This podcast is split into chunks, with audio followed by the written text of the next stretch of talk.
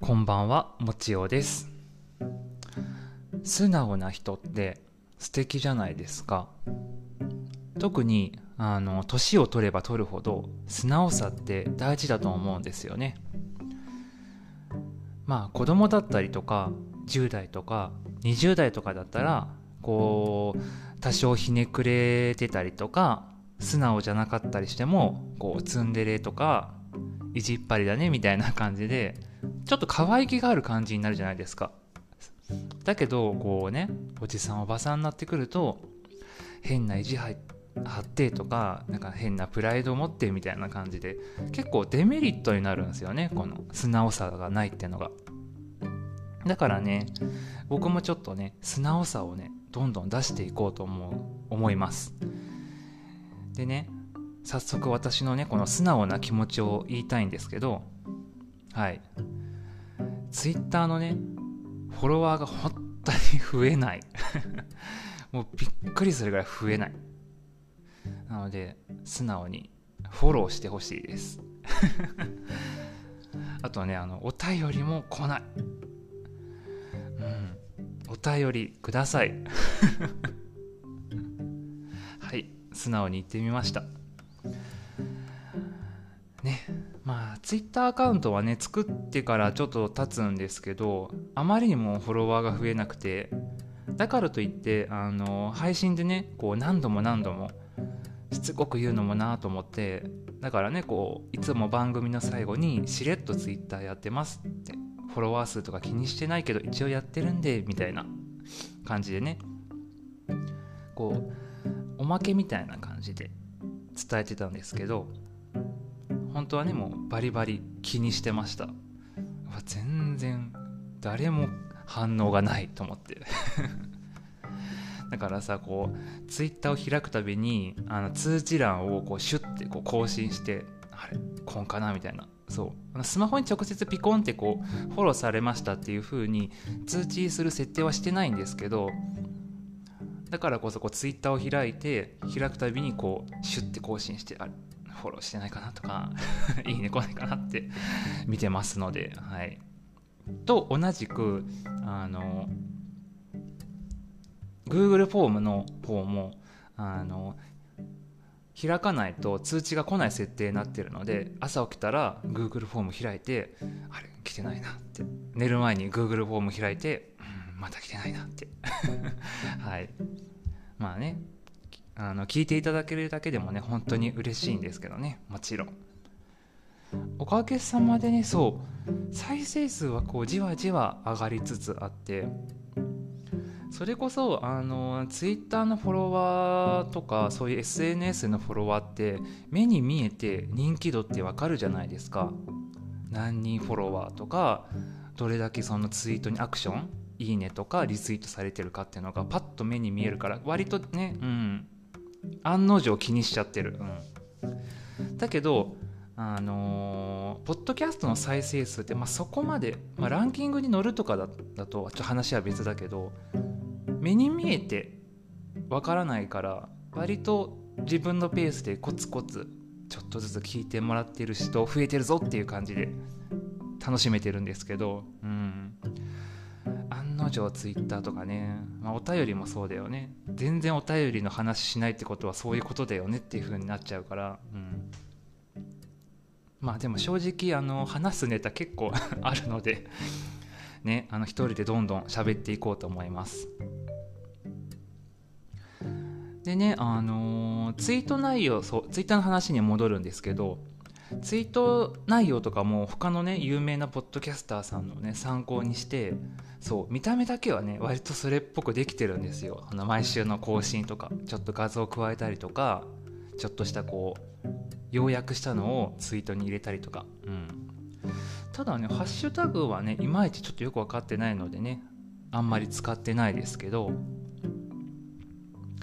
まあ積極的にねこうバンバンツイートをしてるわけではないんですが仕方ねえなフォローしてやんよって方はね是非概要欄に ID があるのでそこから。あとはねうんそう僕1個失敗したなっていうのがあ名前そのアカウントの名前をポッドキャストの名前にしてないのでそうもちよっていう名前でやってるんですけど多分ねもちよって検索すると大量にいろんな人が出てくるからうん。多分ねあのね地方ゲイって検索すると他の人もツイートしてるけど多分大体僕しかツイあのツイートしてないのでとか地方ゲイっていう言葉を使っているツイートをしてるのが、うん、もしよかったらあの地方ゲイって検索してもらってタヌキのねイラストのアイコンなのでそれを探していただければそこからフォローお願いします。じゃあねそろそろ本編始めていきましょうか。ポッドキャスト番組「地方芸だけど丁寧な暮らしがしたい」を始めていきます。このポッドキャストではお金も筋肉も遊ぶ場所もない地方住みのアラサーゲイである僕が都会に住むおしゃれで丁寧な暮らしをしている人たちを目指しながら日々思ったことやちょっとしたぼやきなどを一人で喋っていく番組です。毎週月曜日の夜8時頃配信予定ですのでよかったら聞いてってくださいね。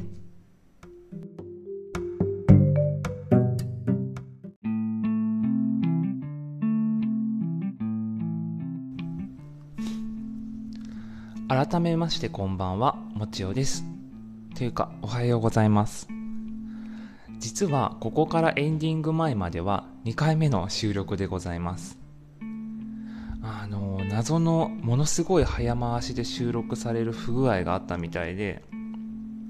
ちょっとね気づくが気づくのが遅かったので今まで聞いてくれた方はねすごいびっくりしたと思うんですけどというわけでね朝一で収録し直しております。本当今5分前くらいに起きたばっかりなので今まで以上に口が回らないですがよかったら続き聞いてみてくださいね。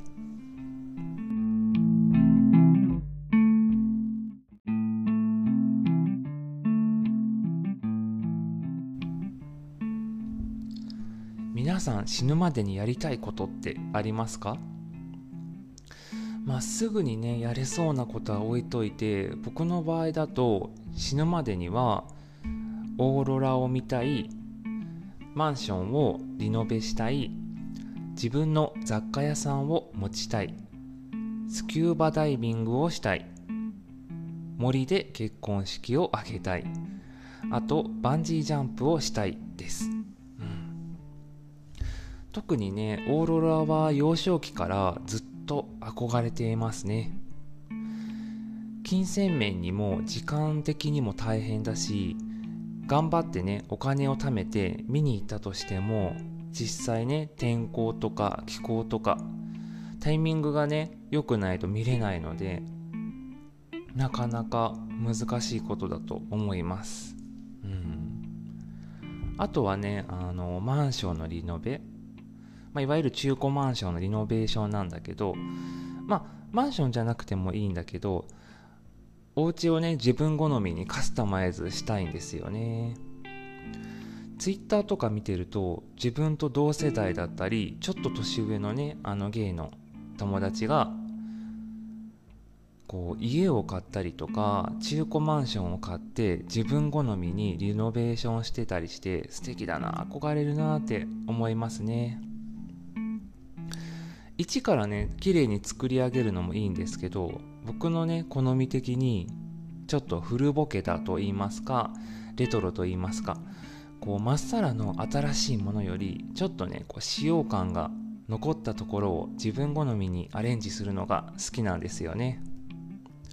こう天井とか剥がしてこうダクトとか見えちゃってたりとか壁をね剥がしてあえてコンクリートむき出しになってたりとか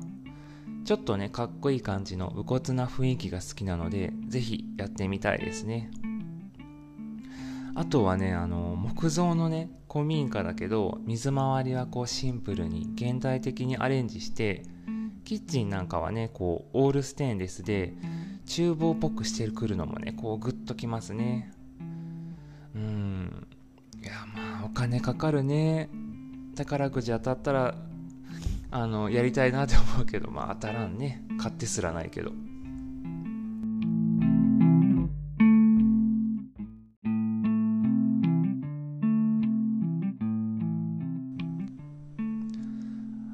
あとねきっとみんななんじゃそらって思ったのが森で結婚式ですね。まあそもそもあの彼氏もいなければ結婚願望もさほどないんだけど もしね何かしらのきっかけで結婚することになったら僕はあの結婚式をね挙げたい派なんですよね。うん。結婚願望より結婚式願望のがあるかもしれないんだけど。でねあの劇あの式場とかお寺とか神社ではなくてこう森でしたいんですよね。あの来てくれる人のアクセスが最悪で本当ねあの来てくれる人を数人でこう一緒に車に乗ってさこう乗り合いして。でバーベキューでもねして待ってるも待ってもらってる間にこう着替えたり準備すればいいかなと思って。うん。なんかさこう森の草木のさ緑とかあとこう土の茶色とかにこの白のスーツが合いそうじゃないですか。まあね即汚しそうな感じなんだけど。でこうブーケとかもさ葉っぱ多めででさ流木とか入れてかっこいい感じにして。うん。なんかちょっと杖みたいに めちゃめちゃでかくてもいいよね。でご飯とかもさこうコース料理的なのもいいけどせっかく森だからさこうダッチオーブンとかさ薪とかで使ってこうローストビーフとかシチューとかしたらねこう美味しそうじゃないかなと思って。うん。まあもはや結婚式したいのかキャンプしたいのかよくわからなくなってきたんだけど、うん、もしね賛同していただける方がいらっしゃったらねあのご連絡くださいね、うん、一緒に結婚式を挙げましょう。てなわけであのこのねエピソードのタイトル回収にだいぶ時間がかかっちゃったんですけど死ぬまでにやりたいことの一つであるバンジージャンプをやりたいなんですけどあのこの前やってきました。まあこの前って言ってもちょっと前の話なんですけど私の住んでいる岐阜県ですね。なんと実は日本一高いバンジージャンプがある県なんですよ、うん、今ざっくり調べたんですけど日本一高いのが岐阜バンジーで日本で、えーと、3番目に高いバンジージャンプが熊本県の66メートル。2番目が栃木の100メートルそして日本一の岐阜バンジーが215メートルというねダントツで高いバンジージャンプですね。そして高さもねあの高さ自体も高い岐阜バンジーなんですけど金額もね断然高くてバンジージャンプぐらいのあの大体の相場が1万円ぐらいなんですけど岐阜バンジーは今の価格はねあの2万8000円だそうです。僕が飛んだ時はなんかセールかなんかで2万円前後ぐらいだった気がするんですけどうん。まあそもそもバンジージャンプのセールってなんやねんって感じなんですけど。でねあの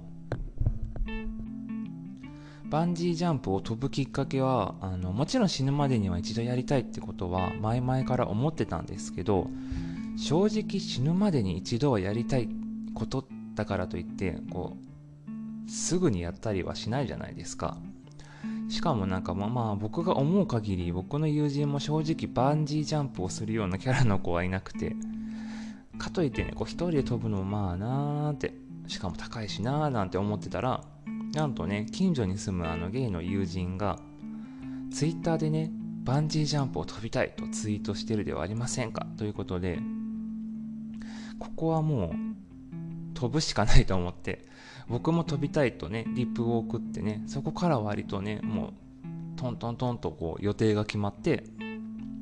近くにねあの日本一のバンジージャンプがあるってことも知ってならもうそこで飛んじゃうかとなって、うん、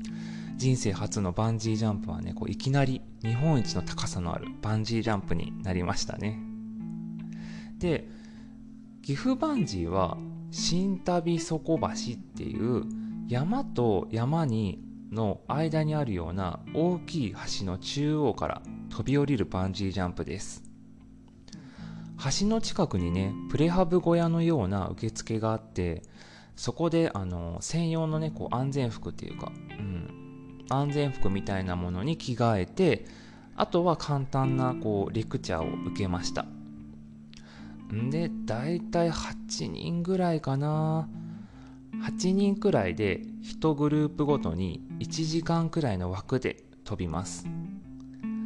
僕は友人と2人あとはねもういかにも陽キャな男女グループが4人とそしてね若干なんかこなれてる感じのねこう男性1人で全部で7人のグループでした。ちなみに僕らがねあの飛ぶ前のグループはもうねいかにも YouTuber って感じの人とあとはね僕の後のグループはこう全身タトゥーだらけのすごいイケイケな男女グループでした、うん、すごいねちょっと、まあ、治安が悪いって言ったら変かもしれんけど普段行かないような雰囲気を醸し出してましたね。うん。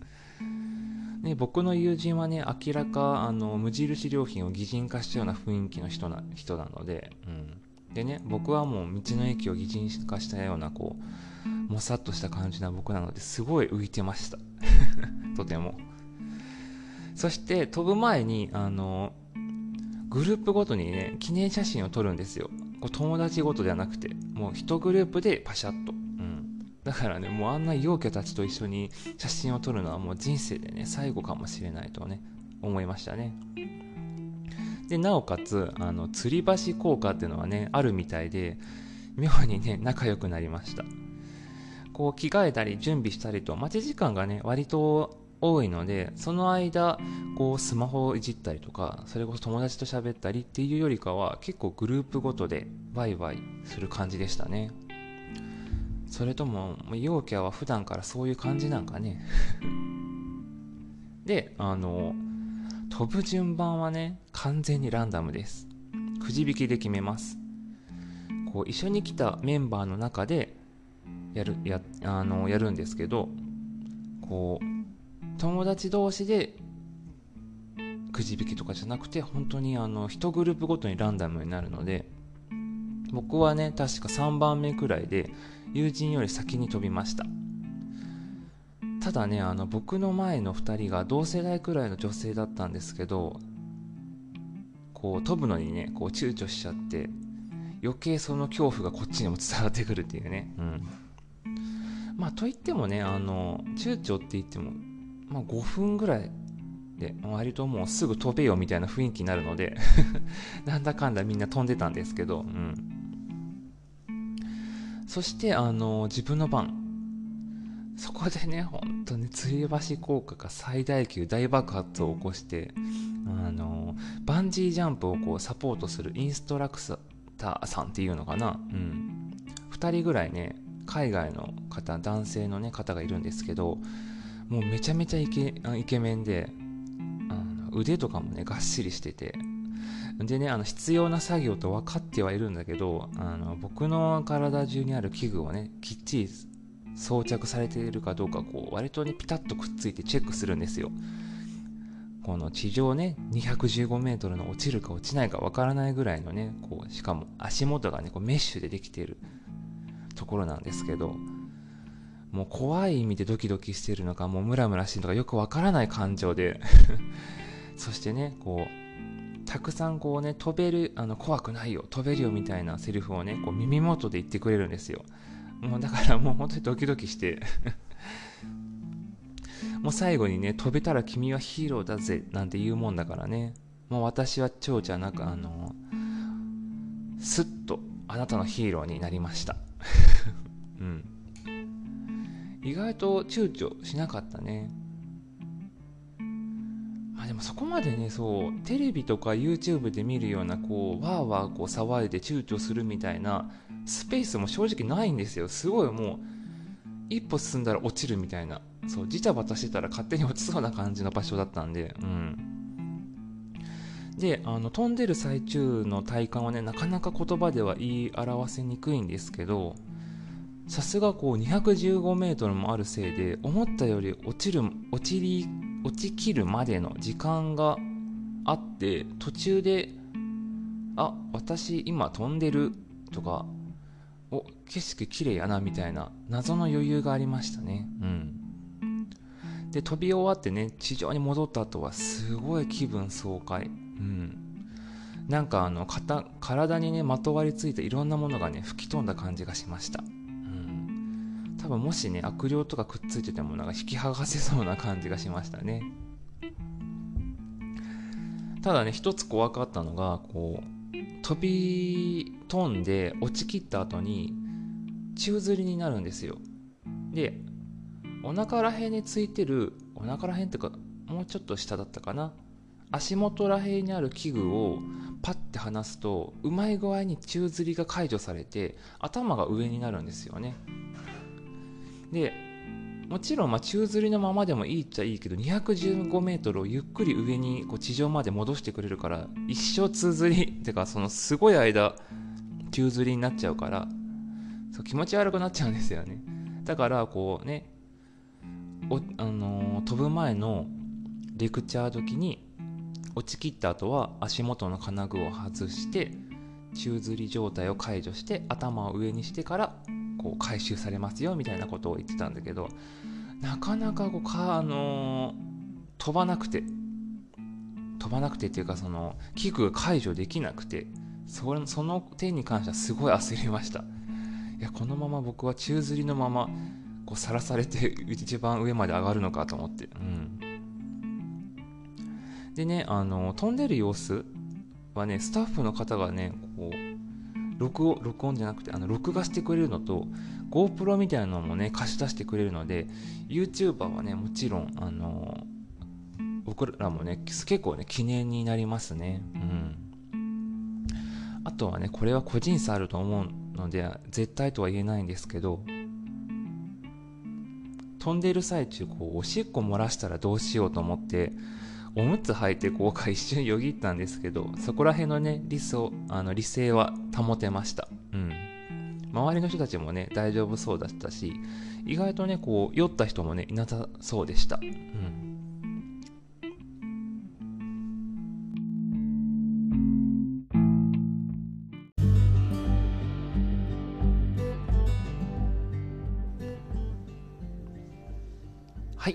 いかがでしたでしょうか？いやーね絶対インストラクターをね好きになる人ね多いと思うよ。もうねドキドキだったもん。距離近かったしなんかもう。そしてね215メートル落ちるだけで2万8000円。うん。正直ね安くはないんですけど死ぬまでに忘れない2万8000円の買い物だったと思います。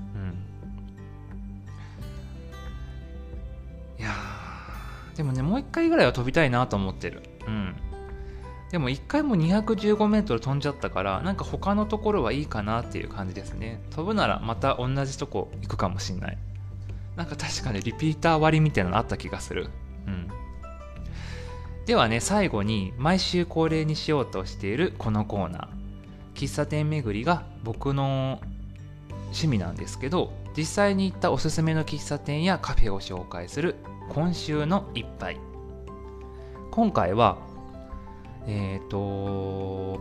愛知県名古屋市喫茶サンモリーです。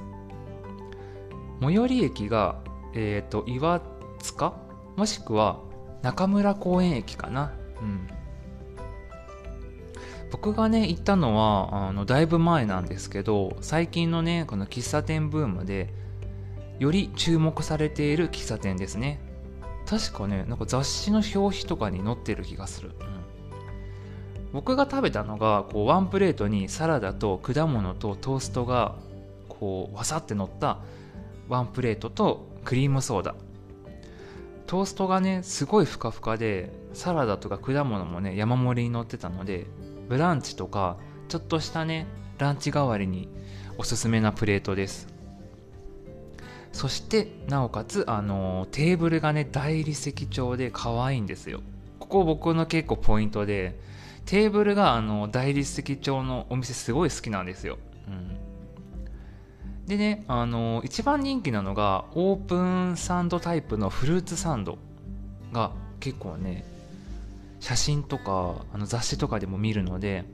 今度はねフルーツサンドをね食べに行きたいです。店主さんもね穏やかで温かい雰囲気の方だったので正直ね一見初めてだと入りにくい雰囲気なんですけど一度ねドアをね開けちゃえば温かく迎えてくれるので喫茶店うん温かく迎えてくれる喫茶店だと思うのでぜひおすすめの喫茶店でございますね。はい。じゃあ今回はこの辺で終わりにしましょうか。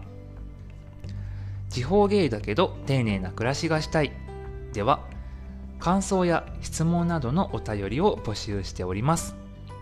概要欄にあるメールアドレスや Google フォームからお気軽に送ってみてくださいね。Twitter もやってるのでよかったらフォローしてくださいね。Twitter もやってるのでよかったらフォローしてくださいね。はい2回言いました。はいではまた来週。